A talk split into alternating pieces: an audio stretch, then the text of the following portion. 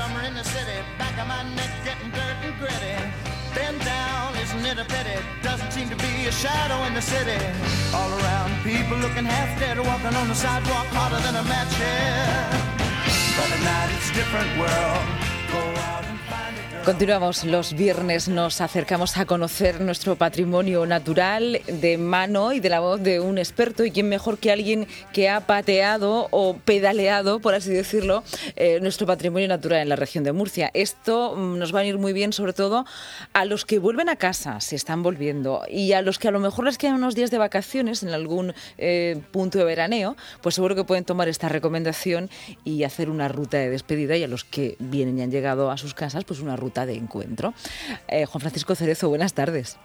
Hola, buenas tardes. Estaba intentando armar un plan para todos los oyentes eh, así, un plan común para todos. A ver si podemos hacerlo, porque no sé si el tiempo este fin de semana va a respetar un poco la llegada y la despedida de- del verano. Eh, bueno, Nos está dicen- bien, ¿no? Bienvenida al agua, ¿no? Sí. Y las tormentas estas de fin de verano que son, bueno, le dan un poquito de frescura y Mm. aparte eh, un poco un tono un poquito más ya de, de aviso, ¿no? Que nos Mm. viene el otoño y, y un cambio, ¿no? Que, que, bueno, para calores ya hemos pasado. Sí, desde luego. Bueno, pues, eh, sí, hombre, si llueve mucho va a ser muy complicado hacer una de esas eh, visitas a, a nuestro patrimonio que nos propones. Pero bueno, supongamos que tenemos unas mañanas y unas tardes apacibles, casi de estas de octubre, ¿no? De octubre. Eh, ¿Dónde podríamos ir? ¿Qué podríamos visitar durante estos días? Bueno, eh, eligiendo, que no siempre es fácil, y siguiendo quizá la línea que dejamos el, el viernes pasado, ¿no? Buscando lugares refrescantes o donde podemos dar un chapuzón incluso, ¿no? Eh, nos podemos ir al término de Moratalla, a, a lo que es el barranco de Ondares, que para mí es uno de los lugares más bonitos, ¿no? De, de- de nuestro noroeste y en general, ¿no? De, de- la región, ¿verdad? Eh, más allá de la costa, ¿no? Que tiene sus puntos eh, que yo, bueno, estoy enamorado, por ejemplo, de Mazarrón, saber Sí. que insistí mucho en el Siempre lo dices. programa. Y la Sierra de las. Moreras, sé que además cuando pasamos por ahí eh, lo, decimos. Yo luego pa- pues paso muy habitualmente eh, y cuando las veo digo, esas son las sierras de, de Juan Francisco Cerezo, ya, directamente, sí, sí. Sí, son esas escalas Sí, sí, maravillosas, sí, sí. ¿no? Bien, pues si nos vamos a Moratalla eh, y nos metemos, nos sumergimos en el barranco de Ondare, que se parte de una zona que son como calares, son como mesetas, altonazos, eh, donde está el Charán, una aldea que, bueno, está abandonada, pero que se está rehabilitando hace ya varias, varios años. Y desde ese punto, que es la carretera, digamos, desde el campo de San Juan al, al Abenizar, ahí justo donde se toma la carretera hacia la población del Charán, podemos aparcar y hacia el sur bajamos esos calares, que son unos corta unos barrancos impresionantes, muy bellos, y hay un caminito empedrado marcado siempre, las marcas son la- nuestra guía, van a ser pequeños montículos de piedra, pues aquí hay un camino muy empedrado que nos baja a el, al arroyo de Ondares. Es un arroyo que nos va a guiar porque hay un caserío, ¿no? un caserío abandonado que se ve al fondo. Eh, es un lugar muy atractivo, ¿verdad? Es una zona cepa de, de protección de las aves. ¿Mm? Y bueno, se, se pueden se pueden observar con, con- pues mirando mirando al cielo y siendo observador como siempre. ¿Y qué aves podemos observar por ahí? Que hay buitre, quizá. Bueno, también hay, hay buitreras, también se pueden observar ese tipo de ave tan, tan impresionante, ¿no? Y bueno, bajando, bajando este caminito, un caminito bastante llevadero, es muy espectacular por el, por las vistas, ¿no? Son muy profundas. Y llegamos hasta unos, eh, unos cortes del terreno, una zanja, que son muy llamativas. No se aconseja entrar, aunque bueno, algunos más aventureros se meten, pero bueno, hay, hay una piedra, si miras para arriba hay una piedra que Bueno. siempre piensas que te puede caer, ¿verdad? Gracias. Mejor bordearlo. Sí, te puede tocar la lotería. sí, sí. Y llegamos a una catarata que produce una turbina, la catarata de Ondare, una cascada, una caída de agua que por el efecto del agua y la zona que está de la vegetación provoca una turbina de aire, un aire acondicionado que es uno de los lugares para mí más fríos, más frescos de, de- en el verano, ¿no? Para, para asistir en el verano. Y luego más allá, muy cerquita está la cueva del agua, que es una, también otra fisura donde caen cae unos chorritos de agua muy refrescantes y con un espacio muy acogedor, ¿no? Muy muy fresco, es decir, cualquier día de, de mucha temperatura quizás sea la ruta ideal, ¿no? Para Ujú. hacer. Y de ahí de vuelta, estamos hablando de unos 5 o 6 kilómetros andando, se pueden hacer tranquilamente dos horas y media aproximadamente. Hay que tomar más tiempo para el disfrute, ¿no? De, de- del agua, sí, es decir, Ujú. más de tres horas sería lo ideal. sí. Y es una ruta que, bueno, para mí es una de las más espectaculares ¿no? del noroeste. ¿Es muy transitada? No, no. Eh, de hecho, bueno, la última vez que estuve fue este verano precisamente, no había nadie. Mm. No había absolutamente nadie. Sin embargo, más abajo, en los baños de Somogil, la zona de la puerta, de, del camping de la puerta, ¿verdad? Ahí pues está masificado, tanto que han tenido que cortar el paso, el tráfico, ¿no? Porque se metía mucho vehículo motorizado, hasta cientos de vehículos, ¿no? Ya tengo que prohibir el, paso. Aquí no, este es un lugar un poquito más aislado, donde ya hay que eh, moverse un poquito más allá, es más desconocido quizá, ¿verdad? Por el turista más, digo, más popular y, y, recomendable, porque conocerlo cuando conoces esto te impresiona, ¿no? Esto como ruta, recomendable senderista. Luego si quieres que hablemos de algo un poquito más de la bici, también algo quizá interprovincial que llegamos a Murcia desde fuera. ¿Cómo me gusta ese término? Interprovincial, ¿eh? Para el regreso de vacaciones, seamos interprovinciales. Venga. Eso. Sí, también esa sensación de cuando llegas a tu tierra, a Murcia, ¿no? Entrando en este caso. Bueno, esto es un proyecto ya, digamos, para planteárselo con unas vacaciones, eh, en lugar de ir quizá a la playa, plantearse hacer una ruta en bici de ah, mediano recorrido, ¿no? De, viene a tener la distancia y la filosofía del camino francés de Santiago, es decir, desde Navarra hasta Santiago de Compostela hasta Galicia.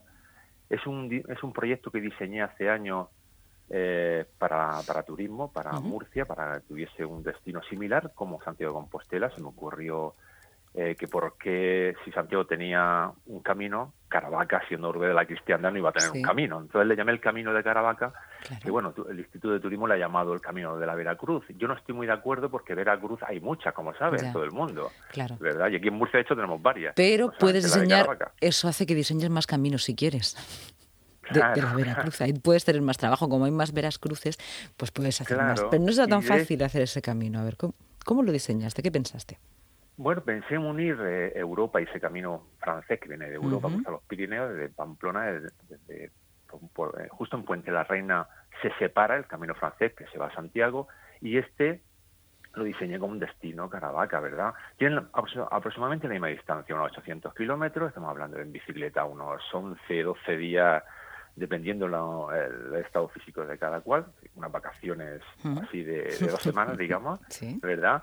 Y se puede hacer, bueno, pues tranquilamente eh, más tiempo, evidentemente. Es un eje norte-sur, a diferencia del camino francés de Santiago, que viene, es un eje este-oeste, hay menos eh, variedad paisajística. Es decir, nuestro camino de Caravaca, digamos, que en ese eje norte-sur es mucho más variado, ¿verdad? Eh, y bueno, más recomendable. El problema que tiene es que en verano, para época de verano, es muy duro. Pero también lo del francés cuando atraviesa Castilla, ¿cierto? Sí. Y bueno, es un camino que, digamos, que une, pues, Pamplona, digamos, para hacer una idea, Teruel entra por Jumilla, ¿sí? Y ya de ahí de Jumilla a Caravaca de la Cruz. Eh, bueno, pues eh, para el próximo año jubilar, que es el 2024 de, de, Caravaca, espero que el Instituto de Turismo lo ponga en funcionamiento. Están queriendo ponerlo.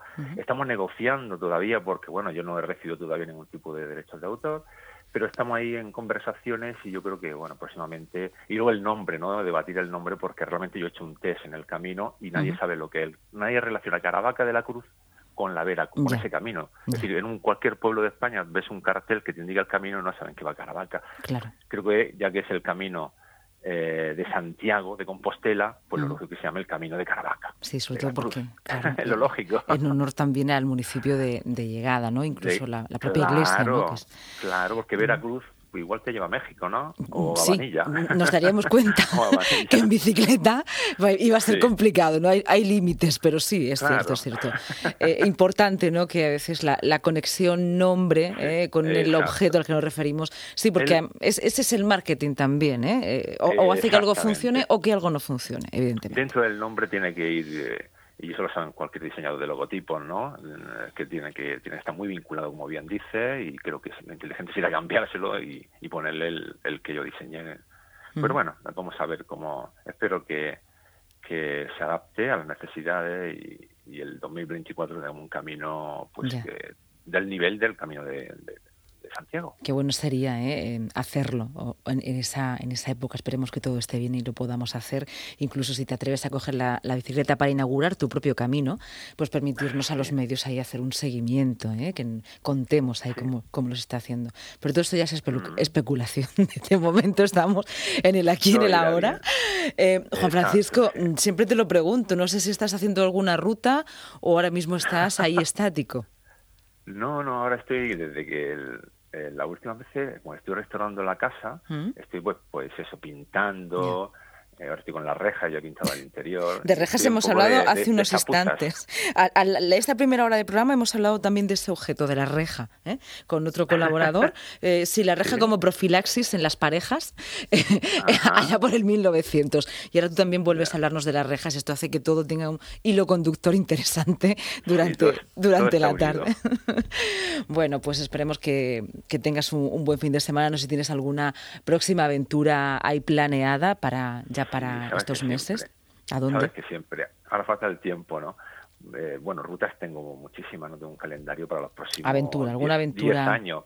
yo tengo un mapita y con, para los próximos 10 años está todo programado ya de, para depender un poquito de cómo surjan. Pero ahora mismo estoy planteando, dado la situación económica y el trabajo, como se ve de cara al próximo curso, eh, quizá me tome un par de años, quizá no es probable, un par de años sabáticos, por llamarlo de alguna manera, ¿no? Sí y recorra pues entre Alaska y la Patagonia, ¿no? En todo el continente americano. Eso es un año sabático. Todos pensamos que un año sabático es descansar y no hacer nada y te vas a recorrer nada más y nada menos entre Alaska y la Patagonia, sí. Ese es el proyecto. Vamos a ver si no lo tengo que posponer, pero bueno, la idea está ahí y ya después ir, eh, pues realizando esos objetivos que tengo por que ese viaje, ese proyecto se llamaba el Vuelta a la Luna en bicicleta que, bueno que era como circunvalar la Tierra pero con el kilometraje del, perímetro de la Luna ya que bueno como dice la serie aquella del mundo a pedales y lo de nuestra Tierra como la está bueno ya está como el, término el, nombre está como agotado ya que lo que hablábamos antes no de la terminología pues le he llamado algo más romántico no vuelta a la luna en bici una locura también verdad de lunático desde luego cuando no estás eh, de alguna manera tramando eh, rutas eh, en la Tierra, las tramas también desde la Luna. Esto ya nos claro, Y luego en Marte, si bueno, las, nos permite y el tiempo, ¿verdad? Nos permite, pues también una, una marciana, una ruta marciana. Sí, esto es cuestión de, buscar excusas para viajar, vivir y, disfrutar de nuestro planeta, ¿no? Mm. Bueno, espero que puedas tenernos a la radio ahí cerca, al menos para, para datar, para contarlo, porque siempre es una experiencia, ¿no? Estas rutas que estás aconsejando en los programas son muy interesantes, accesibles para todos, pero luego también está esa vertiente, por eso te queremos aquí en este espacio, porque es que he utilizado el, término pedalear, te has pedaleado, eh, es un verbo que no se conjuga, pero bueno, lo estoy haciendo, te has pedaleado casi todo el mundo, ¿no? No te queda, vamos, casi ningún rincón. Correcto. ¿Mm? Sí, sí, es muy correcto el término el que utilizamos, ¿no? Y sí, bueno, me queda muchísimo. de hecho, eh, el que me lo he pedaleado es Europa. Europa he pedaleado muy poquito, muy poquito, porque como me lo he ido dejando siempre para mayor, ¿no? Me lo he ido dejando, dejando, porque está muy cerca, está muy frío en todos los términos, en todos los matices de esa palabra, ¿verdad? Siempre he buscado la aventura fuera y de joven, y bueno, cuando llegue las fuerzas más bien se vayan, pues tendremos que, dedicarnos a Europa, a esos carriles bici maravillosos, que la verdad es que está muy bien equipada para viajar, ¿no? Siguiendo cauces de ríos, ciudades históricas pero de mayorcito. Eso ya cuando, cuando llegue, cuando pase un poco más el tiempo. Bueno, pues Juan Francisco Cerezo, muchas gracias. Recordamos las dos rutas que nos has hecho hoy. Una de ellas la tenemos de una manera muy accesible en Moratalla, lugar que por cierto eh, traemos poco, ¿no? A, esos, esa llanura, esa estepa que hay ahí en, toda la zona del Sabinar, Campo de San Juan. Eh, a veces la, cuando la tratamos, yo al menos hablo un poco de la Murcia vacía, es verdad que hay menos población, pero eso también ha hecho que tenga una especial belleza. Sí, cierto, cierto. Y sobre todo cuando ahora en verano, cuando todas las eh, el espliego, ¿no? las aromáticas florecen, o en invierno, que es el primer lugar donde nieva, ¿no? Y luego tenemos ahí la misma ruta arqueológica de, de, las cavidades, de los abrigos que hay alrededor en Bajil, ¿no? Y luego el dolmen de Bajil. Es una zona muy, la verdad que eh, muy espectacular y, dentro de esa variedad, ese contraste que tiene nuestra región, desde ahí hasta el mar, el litoral, es que es un, en muy poco espacio tenemos mucho contraste y es una ventaja, ¿no? Pues nada, muchísimas gracias. Te dejamos que sigas en tus labores eh, de, taller y, todo lo que estás en tu casa haciendo. Hemos tenido suerte que este año hayas decidido dedicarte al bricolaje, porque nosotros así te podemos capturar los viernes. ¿eh? Ha sido más fácil. Sí, sería más, por todo por la cobertura, ¿no? que no se sabe. Muchas gracias. Buen fin de semana. Igualmente. Venga, hasta, la próxima. Adiós.